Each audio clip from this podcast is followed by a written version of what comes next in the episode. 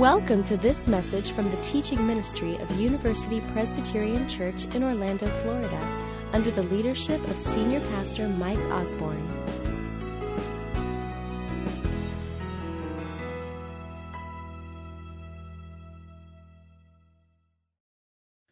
Good morning. Our scripture reading this morning is from Colossians chapter 3, verses 12 through 17. Colossians 3, 12 through 17. For those of you using the Bibles under the chairs in front of you, this can be found on page 1167. When Jan and I were married 30 years ago next April, this is the passage that Pastor, Pastor used in his message to us.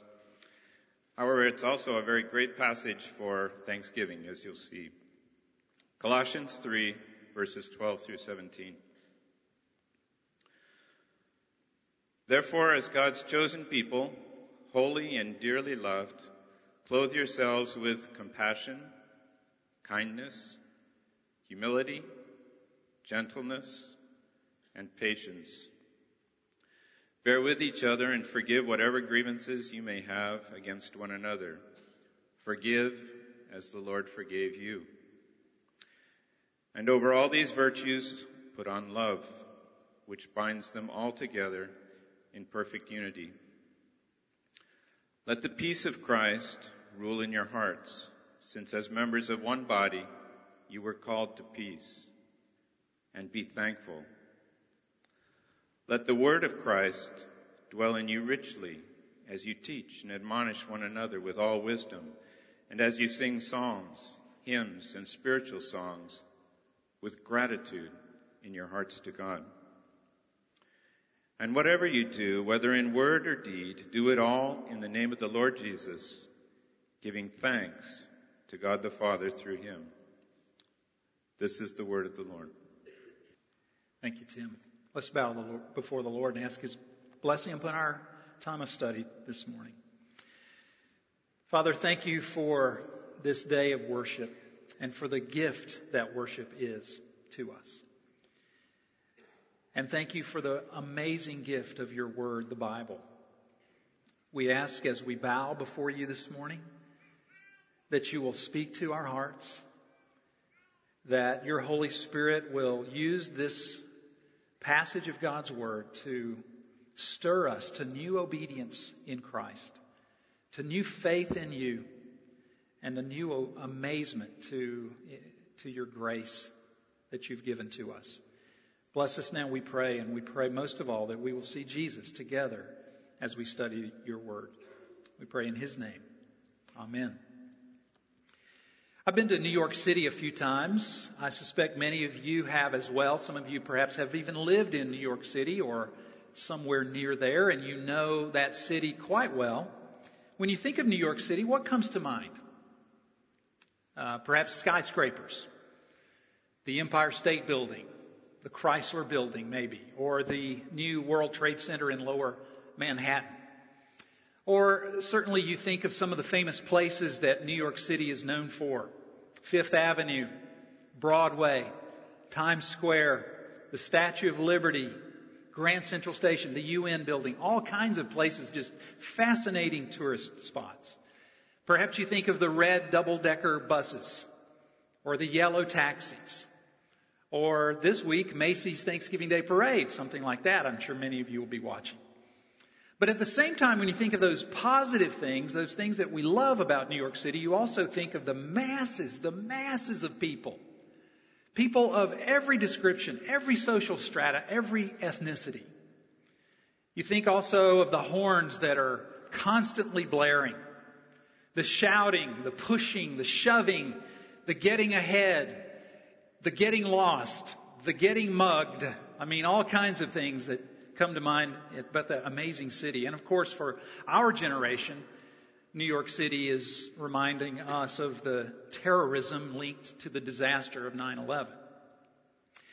But right in the center of Manhattan are 843 acres of peace and of beauty called Central Park.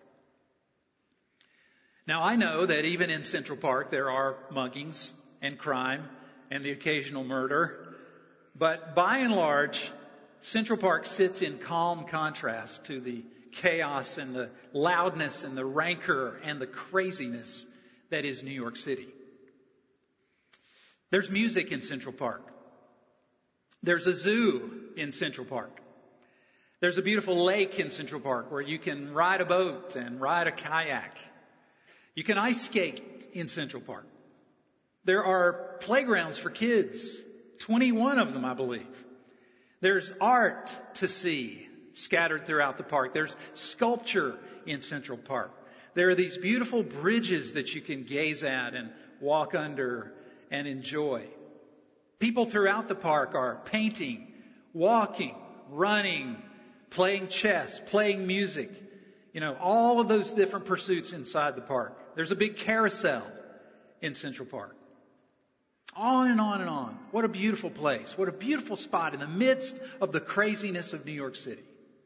Central Park was designed by Frederick Law Olmsted, whom you may have heard about from some of his other achievements in our country, as well as his lesser known partner, Calvert Vaux.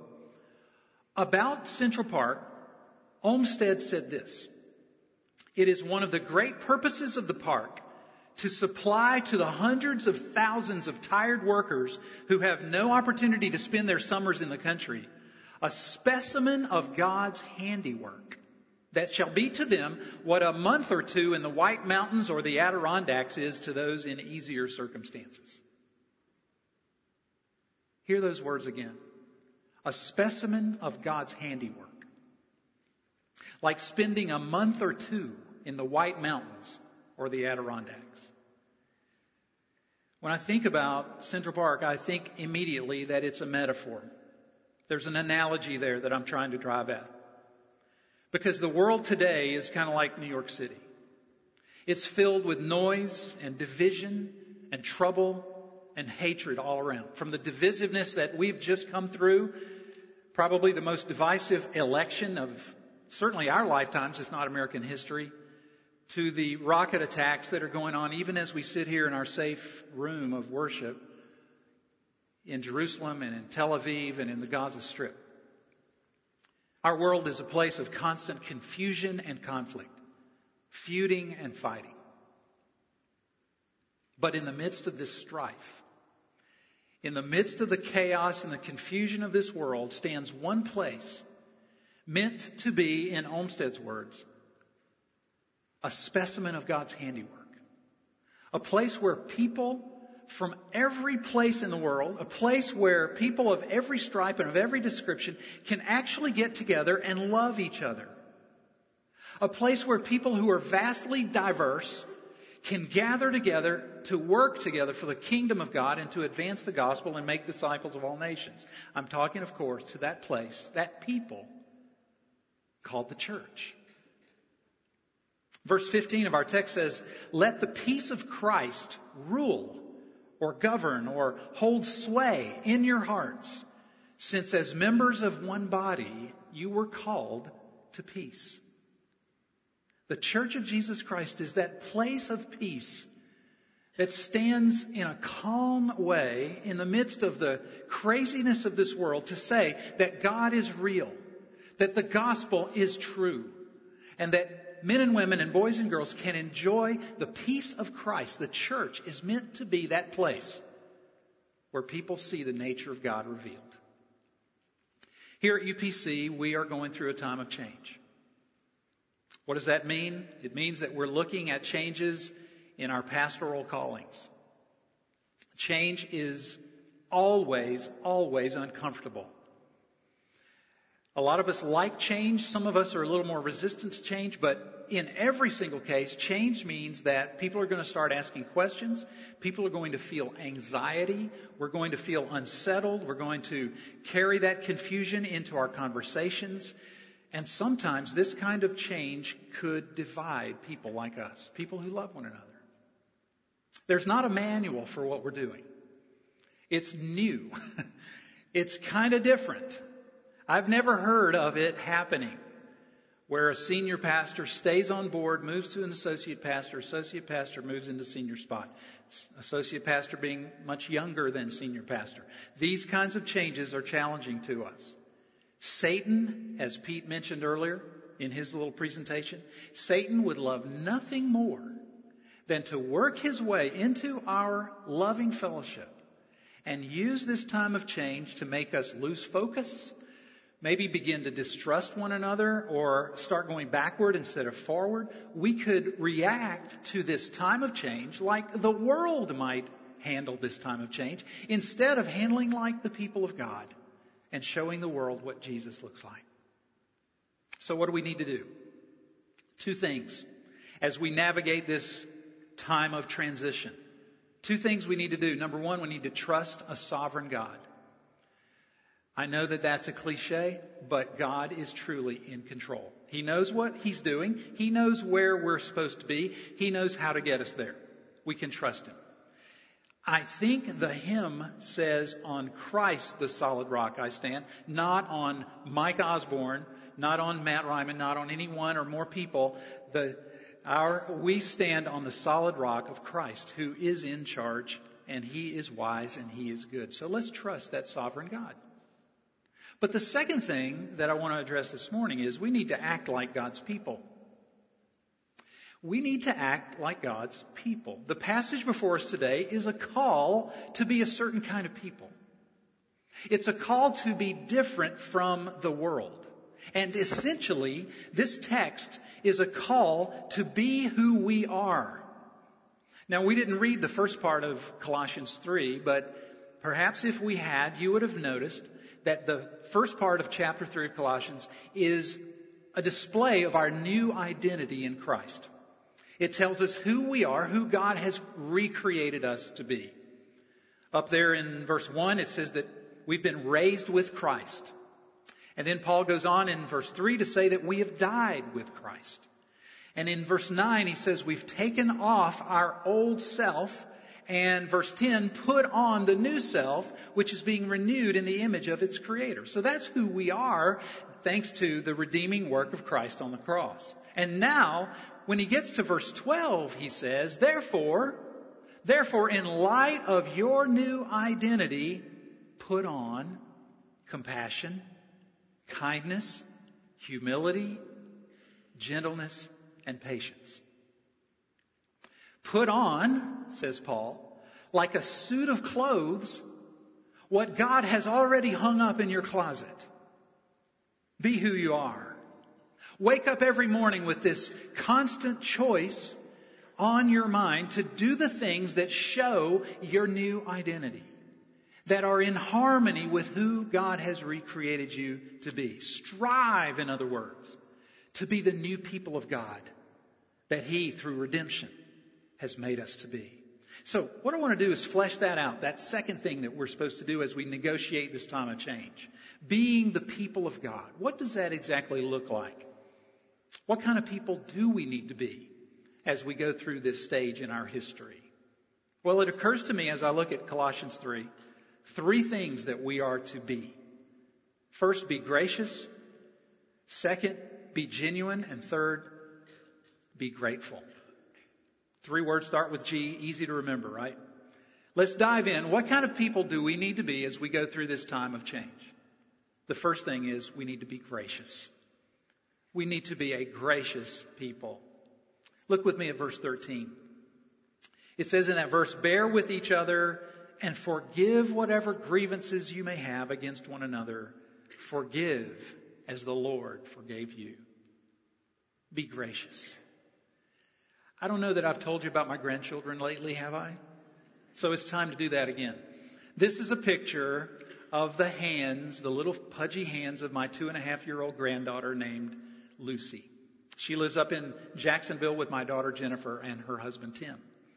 And as I say, Lucy's about two and a half years old. And this is a picture that Jennifer posted on Facebook recently that shows uh, Lucy coloring this picture. But the thing that's striking about it is she's actually doing a pretty good job, right?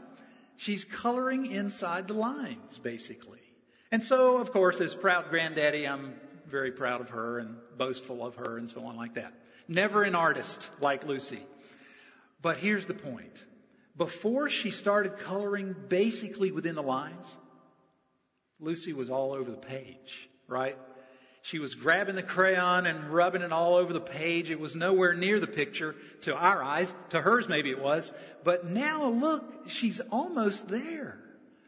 But my daughter never got mad at her for doing this. She just, yay, way to go, Lucy. You're coloring. Look at that great picture. She was gracious toward my granddaughter. It would have been horrendous for my daughter to be mad at her because Lucy went outside the lines. It would have been terrible. It would have been abusive for my daughter to do that to her daughter. And in the same way, not a one of us ever colors within the lines perfectly. We are a broken people. We sin. We break the Ten Commandments often that we just finished studying about a couple, a couple of weeks ago. We are people who don't color within the lines. We are people who make great mistakes.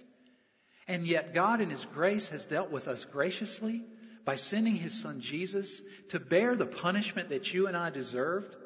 He colored inside the lines on our behalf. And so God considers His obedience our obedience. And He considered our sin His Son's sin. That's the gospel. That's what it means for God to have treated you and me in such grace. And so Paul calls us to share that same kind of grace with one another. Notice in this verse 13 the reality of grievances. It says very boldly that we're supposed to bear with each other and forgive whatever grievances we may have against one another. In other words, Paul is assuming that there are going to be times when there is conflict inside the church. When there are things about which we differ with each other. We're going to have questions, for example, about this change that we're going through. We're bound to have hesitations about it and differing opinions. But the basis of our unity is not agreement. The basis of our unity is not unanimity. The basis of our unity is Christ and Christ alone. That's why we don't have to be unanimous about everything. This is why we can have debate and belong to different political parties and, and take different sides on different uh, theological issues. Because in one big respect, you and I are exactly alike. We have not colored inside the lines. And God in His grace has come to us in Christ and given us His wonderful gift of grace. Since we've received that grace from God, we are to give it to each other. The Greek word for grace is charis. Charis. It's the root word of our word charity that's the Greek word for grace. Well, guess what the root word of forgive is in verse 13? That's right, charis, grace. To forgive another person means to cancel their debt. It means to let them off the hook. It means to let them go. To forgive means to say to another person with whom you have a grievance or with him, with whom you even have a differing opinion, you're safe with me. I trust you. You trust me. I will not expect payment for your sin against me, if that's what it was. I will not even the score. And that's what God did for us in Christ. He did not exact payment from us. Instead, He let His Son pay the debt that we could never pay. So what God is saying in this verse here is, go do likewise. As God has given grace to us, let grace abound at UPC. I'm confident that if we live that way, if we live as gracious people, there's nothing we can't handle. There's nothing we can't get through. We will get through this time of change closer to knowing what God's will is, closer to obeying what He is calling us to do, and a better people. So, first, if we would navigate this time of change as God's people, Let's be, let's be gracious. Secondly, let's be genuine. Let's be genuine with each other. Look at verse 16. It says in that verse, let the word of Christ dwell in you richly as you teach and admonish one another. Notice the word admonish. As you teach and admonish one another with all wisdom. As I look at that word admonish, I, I see that this verse is calling us to be a people of humble truthfulness, honesty, being genuine with each other, telling it like it is. Because you know what often goes on in churches? I've seen it. I suspect that you have as well in your various churches that you've been in in your background. What goes on in most churches, or in many churches at least, is submerged conflict. Kind of a low lying level of submerged conflict that is never dealt with.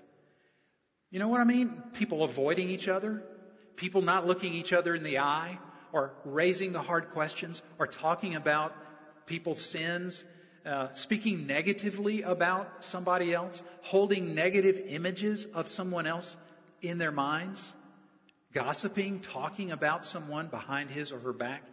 That is not Christianity. That's not the church being like Central Park to the world. That's not the church being that place of peace and of refreshment in the midst of a chaotic world. No, God has enabled us by His grace to be a people who can be genuine with one another. And in fact, if in fact the word of Christ has taken up residence among us, as that verse says, it will call us to speak directly to each other and work things out with honesty. Think again about that word admonish in verse 16. It means to warn, or sometimes it means to reprove, or give advice, or give someone a caution. We should be doing that in our church. Life groups, Bible studies, one on one. Admonishment is part of the church. This means that if you have a problem with someone, if you have a grievance or a concern about someone, the Bible says you go to him, you go to her, and you speak directly what's on your heart. You don't hope it'll just dissolve and go away. You don't let it sit there and simmer and fester and get worse and worse. You don't go to somebody else and talk about it instead of going to the person that concerns you. You take it to him, you take it to her, and you speak with genuineness from your heart. Ephesians 4:15 says, "Speaking the truth in love, we will in all things grow up into him who is the head, even Christ." So this sermon is not just for this time of change. This is for all times. We should be the people of God who, out of our new identity, love each other enough to be honest with each other. Directly speaking to one another, honestly talking things through, respecting one another's opinions. So during this time of change, what should we do to apply that? We need to be honest about our questions.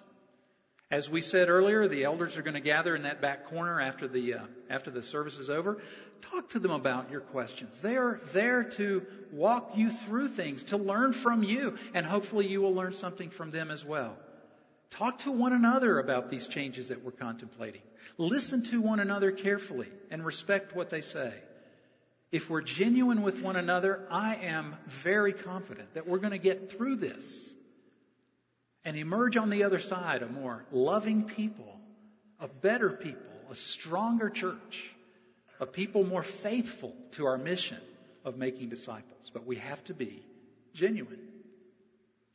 So as we go through this time of change, these times when we're anxious and unsettled perhaps, we are to be gracious. We are to be genuine. And the third and last place, we are to be grateful. Let's be a grateful people. Three times in this passage that I read, that Tim read rather, Paul says to be grateful. Second half of verse 15, three little words, and be thankful. Second half of verse 16, Paul says, as you sing psalms and hymns and spiritual songs with gratitude in your hearts. And then in verse 17, he says, And whatever you do, whether in word or deed, do it all in the name of the Lord Jesus, giving thanks to God the Father through him. You notice three times there that emphasis on being grateful. Grateful for what? Everything. Everything.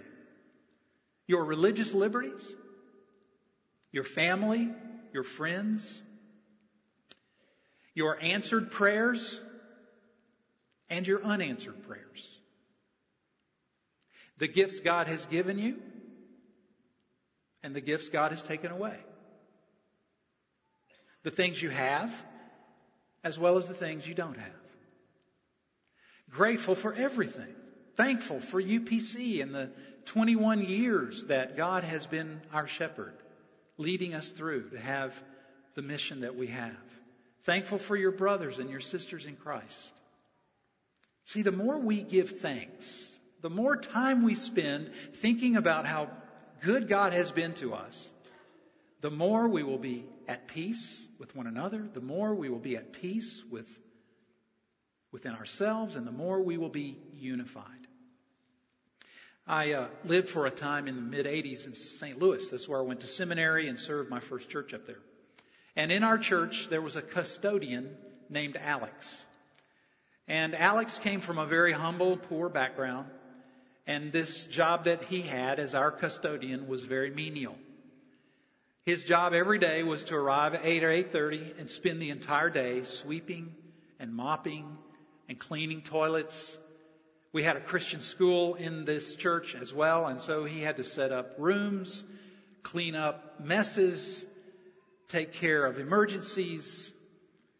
It was a very thankless job. But the thing about Alex that struck me, he was a believer in, in Jesus. Every time you asked Alex, How are you doing? His reply was always one word grateful. How are you doing today, Alex? Grateful. How are you, Alex, this morning? Grateful. What's going on in your life, Alex? I'm grateful. Consistently he was grateful. Where does that come from? Where does that come from when you're in this menial job, eh, when you're not getting the world's attention, when you don't have a lot of stuff? He was quite poor. Where does that come from? It comes from being rooted and grounded in the gospel. Paul says in verse 12 that we are God's chosen people, holy and dearly loved. Friends, that is the gospel. That is the good news. That you are part of God's elect if you're his child. The God of all creation has chosen you on whom to shower his affection. And you are considered holy by him. That is perfectly righteous, clothed in the righteousness of Christ, so that when God looks at you, he says, he sees his son. And, and you're dearly loved. It's the Greek word agape a love that is self-giving and self-sacrificing. You are loved with an everlasting love, the love of God himself, adopted into his family as his child. Do you understand how transforming it will be if you will just get a bigger and bigger glimpse of the God, of the gospel? The fact that you are one of those chosen ones, that you are holy and that you are dearly loved? Do you understand how transforming that would be for us collectively if we dwelled on that thought and got bigger and bigger images of the gospel, my goodness, do you see what a blessing we would be to the people of East Orlando? Simply by being a people who are gracious with each other, who are genuine in our relationships, and who are always grateful, like my friend Alex. What an amazing gift that would be to the world around us. See, the church is supposed to be like Central Park is to New York City. The one place on earth where people can go and see a specimen of God's handiwork. A, a, display of his own character, a, a manifestation of the peace that he gives people. The church is supposed to be that place. Jesus didn't die on the cross just to save you from your sins. He did do that, but he also died on the cross in order to build or create a new kind of society, a humanity of diverse people who know how to treat one another with grace, who know how to be honest with each other, and who know how to always give thanks in our worship and in our conversation. There's a lot at stake here, guys. There's a lot at stake in these days that we have to go before us. We dare not let sin on our part, on my part, and your part.